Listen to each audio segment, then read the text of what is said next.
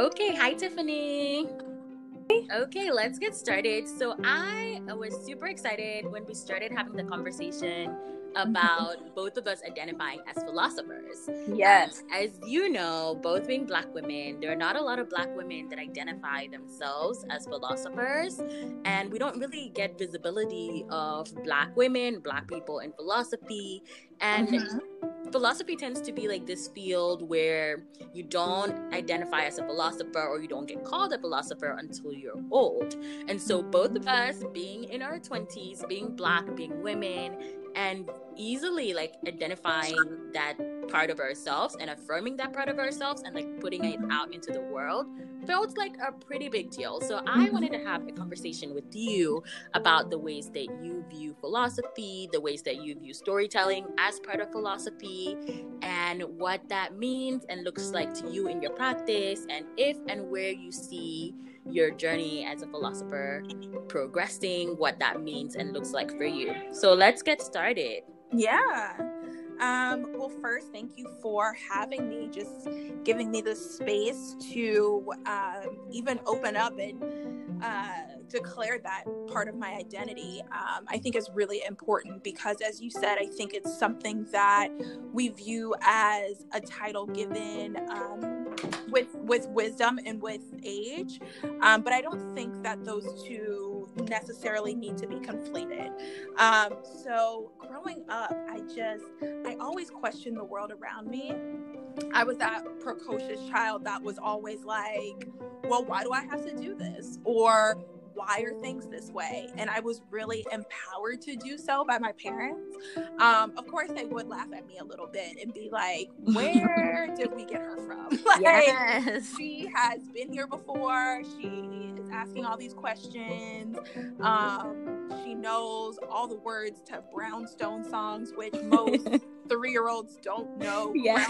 Is. Um, most people, you know, who were in their 20s and 30s didn't know that group. So I think it's just always been innately within me um, to just question what's going on. So I shared this story with you that when I was in college, I was, I guess, shopping around for um, what my major was going to be. So um, it was just, I think, divine order that I ended up at the school that I did that even offered a philosophy department and program. And so once I realized nope communications is not for me. Nope the english department i just don't vibe with it. I was looking for something that would challenge me where i could really develop my critical thinking skills and then mm-hmm. um, i would be reading and writing a lot. Um, so i went to the philosophy department had my papers in hand and i gave it to the chair of the department and he himself was an older white man and i think that's what um, the first visual of a philosopher is to a lot of people um, mm-hmm. we don't really think of it of some just a discipline where you think about the world and how it's supposed to be or what you think it should be and then what it really is and just draw that comparison or that analysis. So you can do that in your everyday life. What should a living wage really be versus what it is in uh-huh. this country? And then how can you make strides either through action or just by theorizing about it, you know, to to kind of reconcile the two. So I went to him and he said to me, "Are you sure you want to do this?" And I looked at him very much confused because I knew that that was part of my identity already, just inherently wanting to question the world. Yeah. And he said, Well, there aren't any Black people going to be doing this. There aren't women of color doing this. Mm-hmm. Um, and so you're going to be the only one in your classes where you're not white, you're not a male, and you're going to be one of the youngest. I was a sophomore at the time. So I looked him square in his jaw and I said, Oh, well, that's all the more reason to do it. So just sign my paperwork now. Uh, so from making that conscious decision that, you know, I too could be a philosopher, and mm-hmm. people like me have been doing this for years, have been questioning the world around us, writing about it, speaking about it, whether they were given that label or not. Yeah. another debate, mm-hmm. but that they were already fundamentally doing this and that I was going to be a part of that tradition and legacy since making that decision, I've just I've I've never looked back. Yeah. Um, so that's what it looks like to me. Just people being very vulnerable about questioning the world around them, and I think a lot of times we're conditioned not to. Um, but being making that conscious decision that you are going to and that you're not going to shy away from it um, and then how that's going to look in my current life um, it, has been evolving. So I was very much just a pure philosopher in college, um, but also I I've been on this education path. I've been an educator, and taking that with me and combining the two. What should education look like? Who should it be for? How should we value people? What mm-hmm. what story should we be telling um, in terms of history and language and culture? And how are people educated? I think has just been the second iteration of my progression as a, I identify as a social philosopher. Yeah. And then um, now I since since being an educator, I went into education policy. Um, and that's the space that I work in now. And thinking about, okay, how do we write certain policies? How is it going to affect a community? Who should it be for? Um, what are certain mm-hmm. considerations that we should have? And what are the implications of those decisions? Still, really tangibly looking at the world around me and looking at it from a social lens. Um, and then being able to take action to that has been now, I guess, the third iteration. Um, and I'm just excited to see where it continues to go. Uh, but I think eventually I'll go back to that purist standpoint of really just being in academia and looking at um, being the next generation of philosophers who are teaching because um, that's yeah. really what it, a part of it too the legacy of, of, philosophy is being able to teach others and tell stories in that real way mm-hmm. um, and also but taking a radical social philosophy stance of being the first person of color that I've ever seen in the profession. Um, yeah. I've, I've never had a black person or um, a woman be the person teaching me these stories or or philosophy so being able to do that for others will be important to me yeah that's so cool and i i really resonate with that mm-hmm. i didn't have a philosophy like background in college but my dad mm-hmm. always identified himself as a philosopher mm-hmm. um, and as like a legal theorist and so like growing up it was like he encouraged me to have these conversations and to question a lot of things and he would ask my opinion and i think that's that's kind of my background and my history mm-hmm. in philosophy and i think graduating from college and then going to law school broadened my horizon on the different kinds of philosophies that exist and the different issue areas to propound theories on the question of course um, but i think it was like leaving law school that for me just really solidified like i am a philosopher and i'm mm-hmm. not like whatever career that I do, whatever that looks like, the thing that I bring to the table the best is this ability to research widely, to look yeah. at a multitude of issues and question and theorize about them, and to like tell stories in the ways that I theorize. And I think maybe like a year ago was when I first was like, okay, I'm going to own this identity as a philosopher. And I don't really know what that looks like or means for my career, but mm-hmm. I'm going to take up space in this way. Um, and like I started like the first Gmail, like one of my first Gmail addresses, and used yeah. like, the word philosopher in it just to encourage yeah. me to be like, okay, like Salem the philosopher, like I'm going to like own this part of myself. Right. And when I started this podcast, it was a way of again just putting stories and philosophies together from my own life and things that I, have experienced. Um, because I think this is, as someone who identifies as a philosopher, like you do this all the time. Like you look at your experiences yeah. and you draw philosophies and you draw theories and you draw like w- wisdom nuggets of wisdom from the things that you experience on a daily basis and so i felt like i was doing that all the time and didn't really have an outlet to share those things um, except from social media and so just really yeah. like wanting to concretize the fact that hey yes i bring this part of philosophy and what i see in the world to my work but i also see a lot of things in my personal life that i would like to share. Um, right. so what has that been like for you? Like when you see experiences from your own life or like when you draw nuggets of wisdom from conversations that you've had with people or things like that how do you like or do you feel the need to share those things? Mm-hmm. um and what do you do about that yeah so first i just want to say good for you for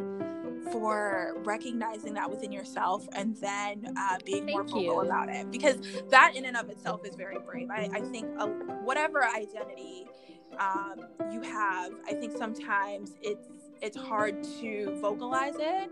Um, so yeah, kudos on that.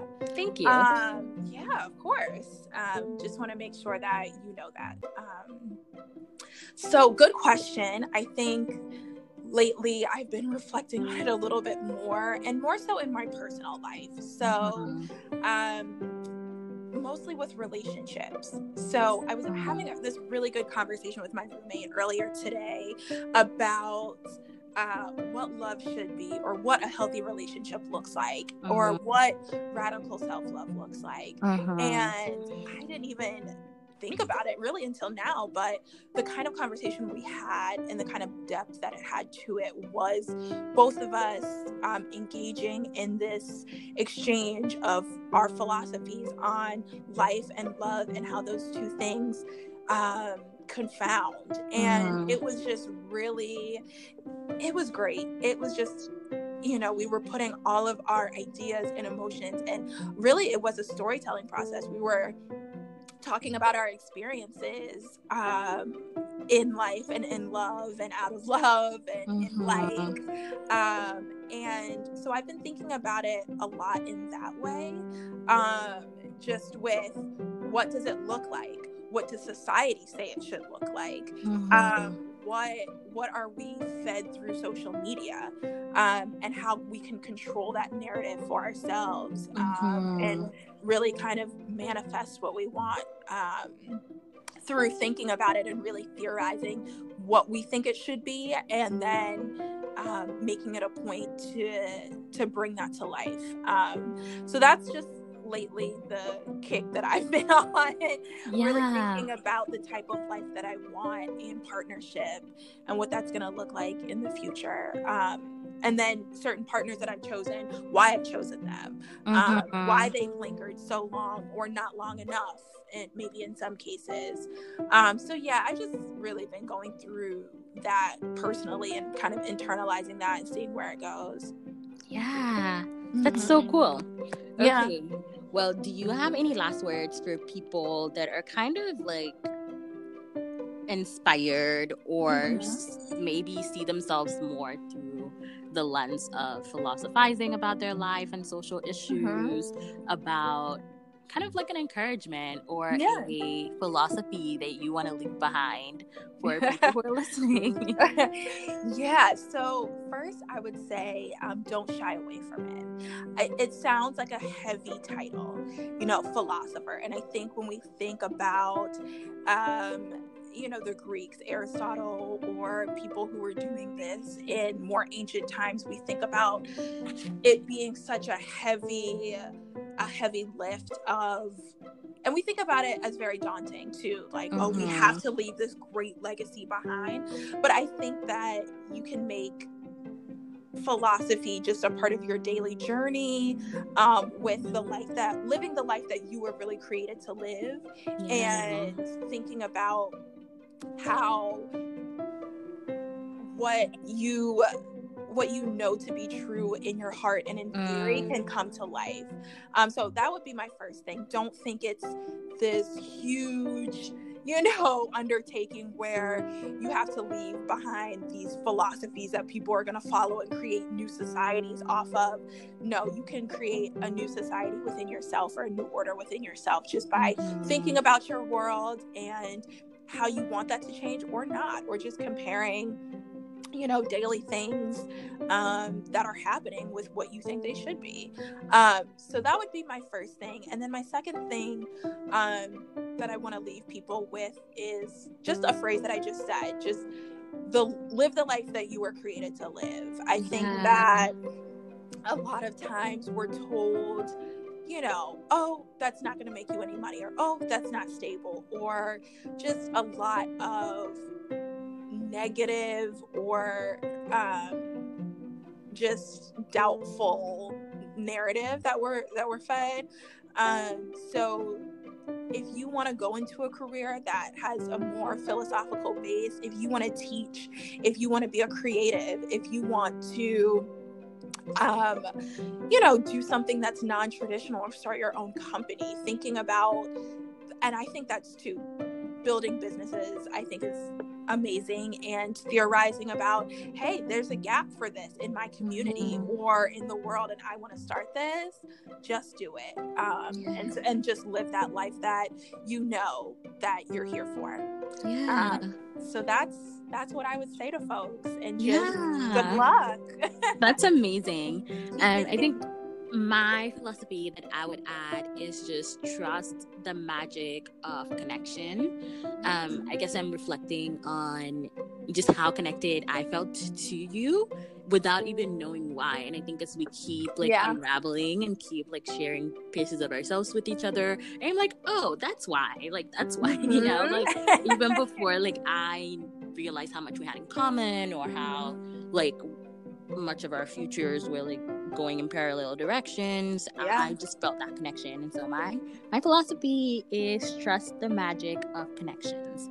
Yeah. Um, yeah, thank you for being on, Tiffany, and being no the first non me person to be on the podcast. I'm very excited for folks to listen to this, and thank you all for listening.